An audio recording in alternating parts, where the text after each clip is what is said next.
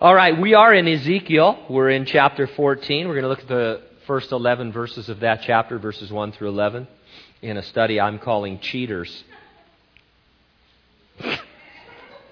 I love it. Uh, someone sent me the following quote attributed to A.W. Tozer.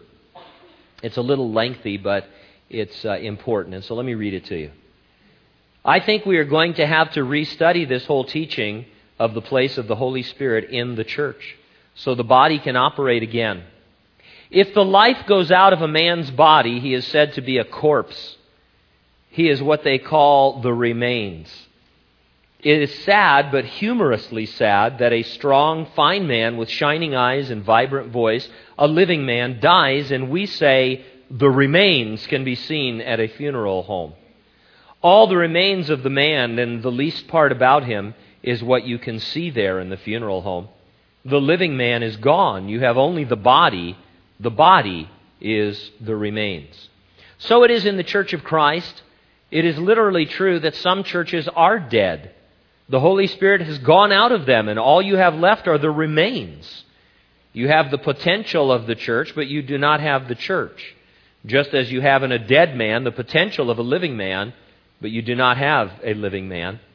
He can't talk, he can't taste, he can't touch, he can't feel, he can't smell, he can't see, he can't hear because he's dead. The soul has gone out of the man.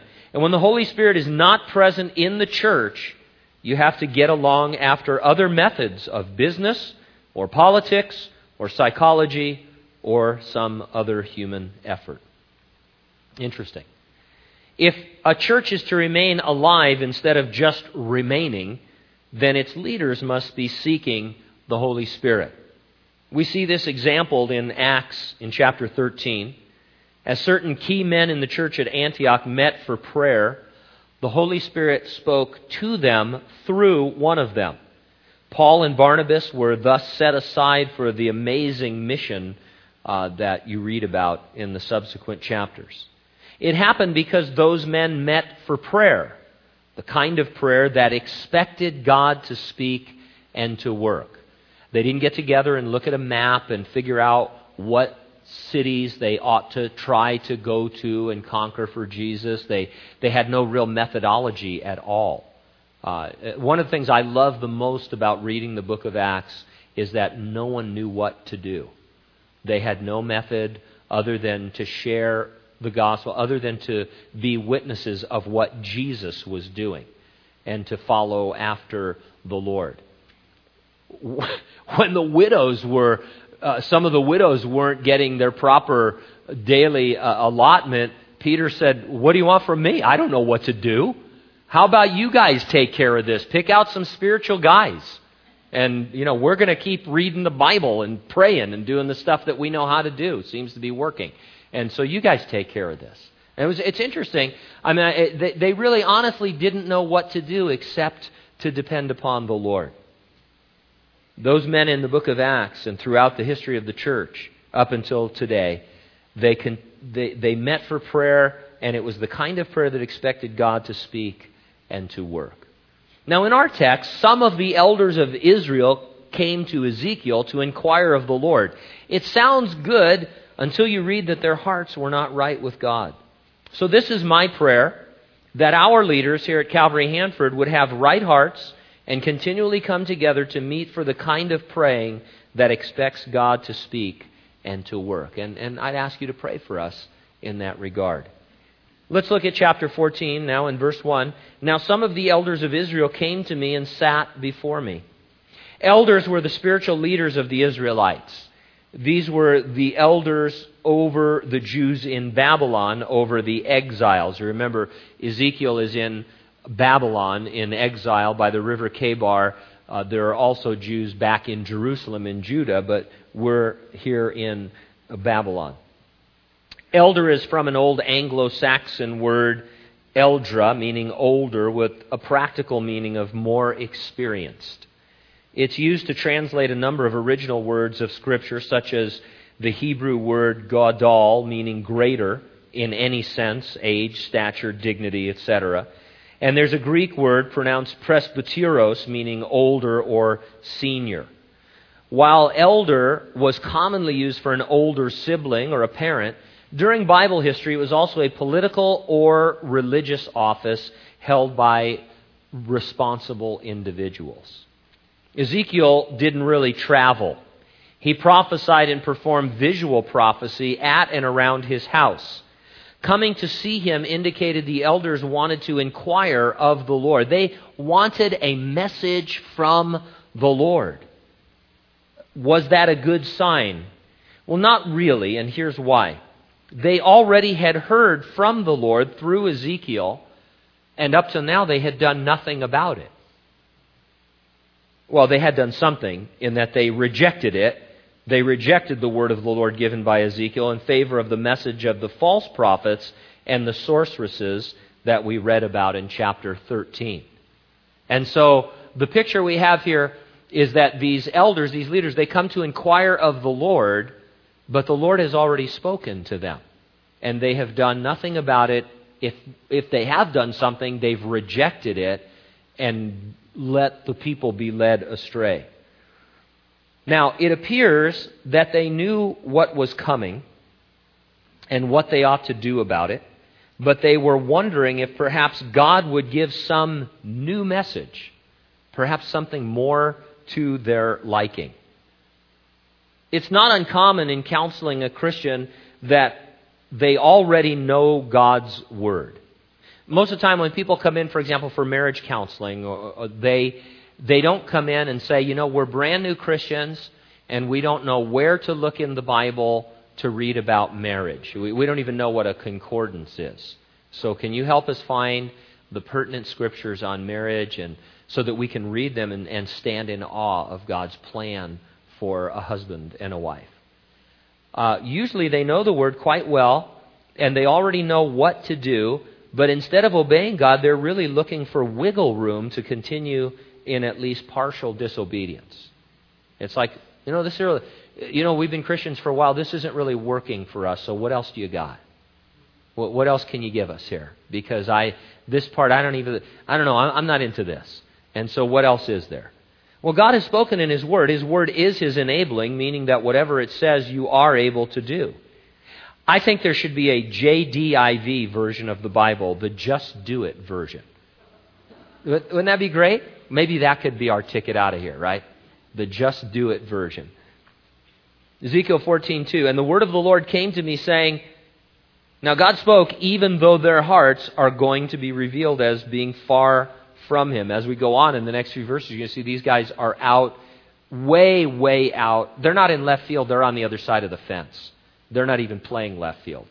But God is still going to uh, speak to them through Ezekiel. How gracious and patient is our Father in heaven. At the same time, He is loving, He always speaks truth. And so here it comes, verse 3. Son of man, these men have set up their idols in their hearts. They've put before them that which causes them to stumble into iniquity. Should I let myself be inquired of at all by them? The elders had set up idols in their hearts. They were probably not openly worshiping idols, as uh, the rest of the Israelites were. But they were doing it secretly.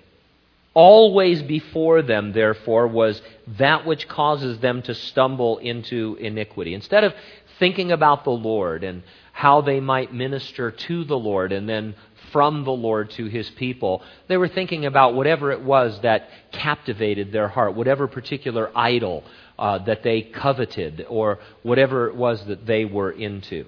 And they were stumbling and they were sinning as a result. In other words, they were every bit as much in sin as those who were openly worshiping idols. It just wasn't, in one sense, it wasn't as obvious. But in fact, it was kind of obvious because they were more at fault because they did nothing to stop the worship of idols. As leaders, they ought to have heeded Ezekiel's earlier messages and urged the people that they were overseeing to repent. Apparently, these guys felt like it was enough to look like they were okay on the outside. Saying, hey, you know, you guys are all worshiping idols. Well, we're not doing that. And uh, I guess the power of our example ought to be enough. But all it was was a self righteousness They looked more spiritual than the others, but in their hearts they were they were you know worshiping idols. And in a sense, that was worse because it, it, I think it's worse to be a hypocrite than it is just to be an open sinner. Uh, just my opinion. Uh, and so, so they were actually worse off. Of course, under a greater judgment because they're leaders. But you know, it wasn't enough that they just had an example of what they considered outward righteousness as a rebuke to the. They should have gotten rid of the idols in their own heart and dealt with the people and said, "Hey, you know, this isn't going to happen. Phinehas in the Old Testament, when uh, the Moabite women were coming into the Israelite camp and the Israelite men were having uh, sex with them and worshiping their gods, Phinehas said, What? And he grabbed a javelin and he went into the tent. He saw a man, an Israelite man, and a Moabite woman go into their tent to, to have sexual relations. He grabbed a javelin and he went in there and he struck and he killed them both. And God stayed the plague that had come upon the Israelites. And so that's leadership. Get the point?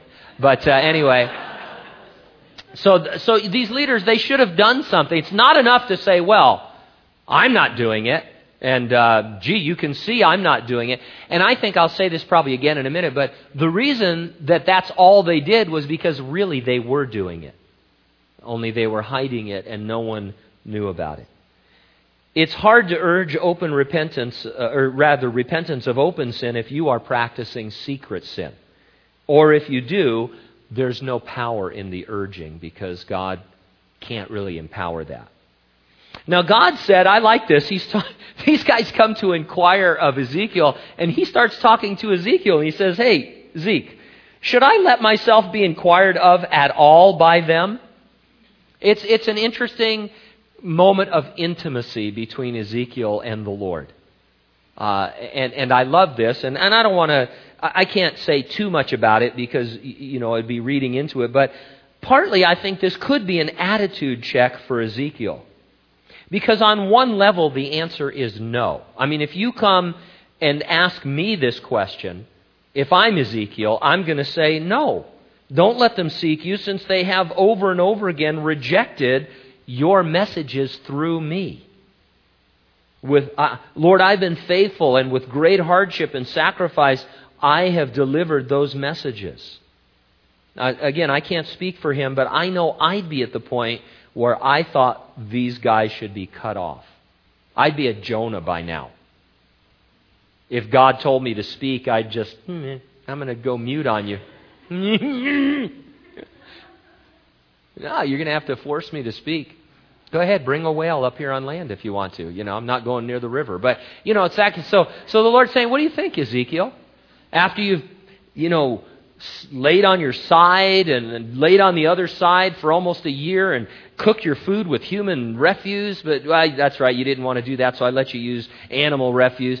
And, and you've dug a wall, a hole in the wall of your house, and and you've you know you've just ruined everything. You've been a mute. You've been a, a functional mute because I won't let you talk unless I tell you to talk.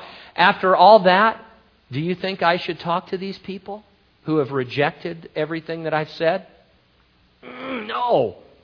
But God is going to talk to them, and I, I think it's really a profound thing. God will speak again to them, and it speaks to us that He will. While there is life, there is hope hope of repentance and obedience. And what a joy that is to each of us, isn't it? All of us. We talked earlier, there is no, there is no second work of grace in the sense of, of attaining complete sanctification where we don't struggle and wrestle with the flesh where the world doesn't assault us moment by moment, where the devil isn't laying in wait for us. And when we fall into sin, what a joy to know that the Lord speaks to us and draws us to repentance. It's like when Jesus was explaining forgiveness and he told his followers to forgive the same person for the same offense 70 times 7 in one day if necessary. He was communicating to us the merciful patience of God, or maybe the patient mercy of God. I don't know which, which way to put it, but either way, it works. Either way, we must look past the person and their hardness of heart and continue to minister the Word of God to them. After I was saved, I could remember several encounters with Christians sharing the gospel that were met by hardness of heart on my part, by blindness, spiritual blindness. But one day that word, the gospel, quickened me, and I was born a second time. I was born spiritually. I was born again. I remember in particular being on the campus of the University of California at Riverside and these two Christians coming up to me and trying to share with me the four spiritual laws. Uh, and I remember that vividly, but I don't remember any, I, I can't remember anything they actually said. And I, am pretty sure I threw the tract away as soon as I walked away. And there were lots of encounters like that where, you know, just an absolute hardness of heart. They might have been, as well, have been talking to this table. Have you heard of the four spiritual laws? Because if you don't repent, termites are going to come or something, you know, that kind of a thing. Meant nothing to me. Uh, and, and but one day, one day I was watching a movie about Bible prophecy, and it was like, oh wow. If there was the internet age, I would have said, OMG. I'm not LOLing anymore, you know. Uh, I'm headed for Hellville. Those of you who do Facebook know what I'm talking about. Farmville. Yeah. I was headed for Hellville if I didn't get saved. And so, you know, God, we, we need to realize that and remember that. How can I be less merciful with others just like me than God was with me? It's, a, it's an important thought. Verse 4 Therefore, speak to them and say to them, Thus says the Lord God, every one of the house of Israel who sets up his idols in his heart and puts before him what causes him to stumble into iniquity, and then comes to the prophet, I, the Lord, will answer him who comes according to the multitude of his idols. Uh, interesting, the Lord seems to be saying that the sheer multitude of idols would cascade to a point at which they would have to admit sin and repent. They were totally captivated with idolatry and could no longer deny it even to themselves. Some of you I have and you have, you've been here, even as Christians, where you keep denying that you're in sin. It's like, no, I'm not doing it. When you mean, no, uh, it means I'm not doing it right now. But you haven't really repented until it begins to cascade and your sin is found out and then you're busted and, and you, even you have to admit. Wow, the, the hardness of, of the heart is incredible. I remember a case years and years and years ago. I'm only saying this because you guys wouldn't know who it was. Uh, an individual who was involved in a drunk driving accident where he, he was over the legal limit uh, driving, and, and a, the other individual in the other vehicle was killed. And he never would admit that it was his fault or that he was under the influence of alcohol because even though he blew over the limit, he was totally in control of himself. And his wife would sit there and tell me, he has a drinking problem. He's a drunk. No, no, I'm not. You killed somebody. It wasn't my fault. It was a pothole in the road, and I swerved. It, it would have happened if I had hadn't been drinking. So what's the big difference? You know, it was it's terrible. The you know sometimes we have to have this real cascade effect. You know, you think, wow, that's rock bottom, but it wasn't. And so God is saying, yeah, hey, this, there's so much sin going on in their lives, they, they really can't deny it at this point. So, verse 5 that I may seize the house of Israel by their heart, because they are all estranged from me by their idols. Sin was abounding in their hearts. Where sin abounds, grace does much more abound. We should never sin in abundance so we can experience grace abounding, but there comes a point in which we are crushed under the weight of our sin, we can only be removed from under it by superabounding grace. Verse 6 Therefore say to the house of Israel, Thus says the Lord God, Repent, turn away from your idols, turn your faces away from all your abominations. there was no plan B. I think these guys came looking for plan B. So, yeah, you know, we've heard everything you've said, Ezekiel. We've came to your little plays. We've seen your little dramas. We know that God is calling us to repent and turn away from idolatry. What else can we do? How about a plan B to get us out of trouble? There was no way to deliver them from the Babylonian captivity and still allow them to worship idols. There was no middle ground. God's command was amazingly simple. All they needed to do was agree with him that they were idolaters and then turn to God from their idolatry. It wasn't hard at all. God said, Here's what you need to do repent and turn away from your idolatry to me. See, it seems simple enough. Verse 7 For anyone of the house of Israel or of the strangers who dwell in Israel, who separates himself from me and sets up his idols in his heart and puts before him what causes him to stumble into iniquity, then comes to a prophet to inquire of him concerning me, I, the Lord, will answer him by myself. God kept rehearsing their problem. His diagnosis was 100% on the money. Sometimes I, um, I feel like I keep telling people the same thing over and over and over again. And even I get tired of saying it and hearing it, and I think, well, what else can I say? And I say, well, there isn't anything else. This is, this is all there is. It's plan A. Why does God say He will answer him myself? Well, they have the Word in the form of the Pentateuch, the first five books of the Bible. God's teaching on idolatry was clear. There was no need really to inquire of any prophet about idolatry. You could read about idolatry, how much God hated it, what He was going to do about it, how He was going to put people out of the fellowship for it. There was no need to come and say, Now, Ezekiel, what else can God do about idolatry? Because we want to keep doing some of it. We're kind of comfortable with it. How bad could it be, really? And so you know, we know what the Word says, but what, is, what does God say now? Maybe there's a more progressive revelation. Maybe there's some new understanding. The elders had thrown in with the false prophets and sorceresses. It seemed, however, that their message was failing because Babylon continued to threaten. So now they attempt to get Ezekiel to soften the message he has already delivered. If we, for whatever reason, don't like something God has said, oftentimes we'll try to find a person or a group that will agree with us. Thus, there are liberal churches all over that allow and openly practice all manner of things that are prohibited or condemned outright in the Word. Those who gather there feel comfortable because the leaders tell them it's okay. Lots of people call me and they say, My son or my daughter is doing this.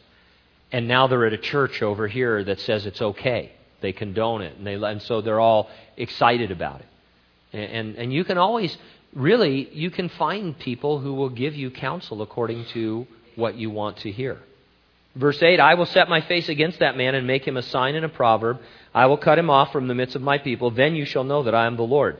The remedy for behavior God calls sin is not to seek and receive alternate counsel, it's to agree with God's counsel and repent. To that end, God acts in discipline to bring the sinner to a place where he will seek repentance. And so the whole purpose of the Babylonian invasions and captivity was a discipline so that his people would come to repentance. And they did.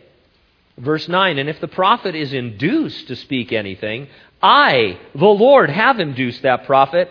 I will stretch out my hand against him and destroy him from among my people Israel. Now, the prophet in this verse is the false prophet. This verse sounds at first a little troubling. The Lord says that He induced the false prophet to speak, and then He destroys him. Well, it's not really that complicated. There is a spiritual principle that God will give you over to what is your desire. You see this articulated in the first chapter of the book of Romans. Let me read this for you. I think it might be up on the screen too, but uh, I'll read it through. It says, for the wrath of God is revealed from heaven against all ungodliness and unrighteousness of men who suppress the truth in unrighteousness, because what may be known of God is manifest in them. God has shown it to them. For since the creation of the world, his invisible attributes are clearly seen, being understood by the things that are made, even his eternal power and Godhead, so that they are without excuse. Because although they knew God, they did not glorify him as God, nor were thankful, but became futile in their thoughts, and their foolish hearts were darkened. Professing to be wise, they became fools and changed the glory of the incorruptible God into an image made like corruptible man, and birds, and four footed animals, and creeping things.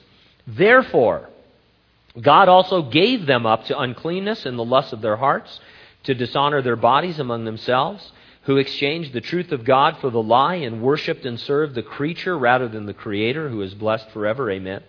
For this reason, God gave them up to vile passions, for even their women exchanged the natural use for what is against nature. Likewise, also the men, leaving the natural use of the woman, burned in their lust for one another, men with men committing what is, un, uh, what is shameful and receiving in themselves the penalty of their error which was due. And even as they did not like to retain God in their knowledge, God gave them over to a debased mind to do those things which are not fitting. One of the things I get from this is that if a person rejects the natural and the supernatural revelation of God, then God gives them up and gives them over to what their sinful hearts desire. You see this same principle later in Romans when Pharaoh is mentioned. You're told both that God hardened Pharaoh's heart and that Pharaoh hardened his own heart. Which was it? Well, it's both.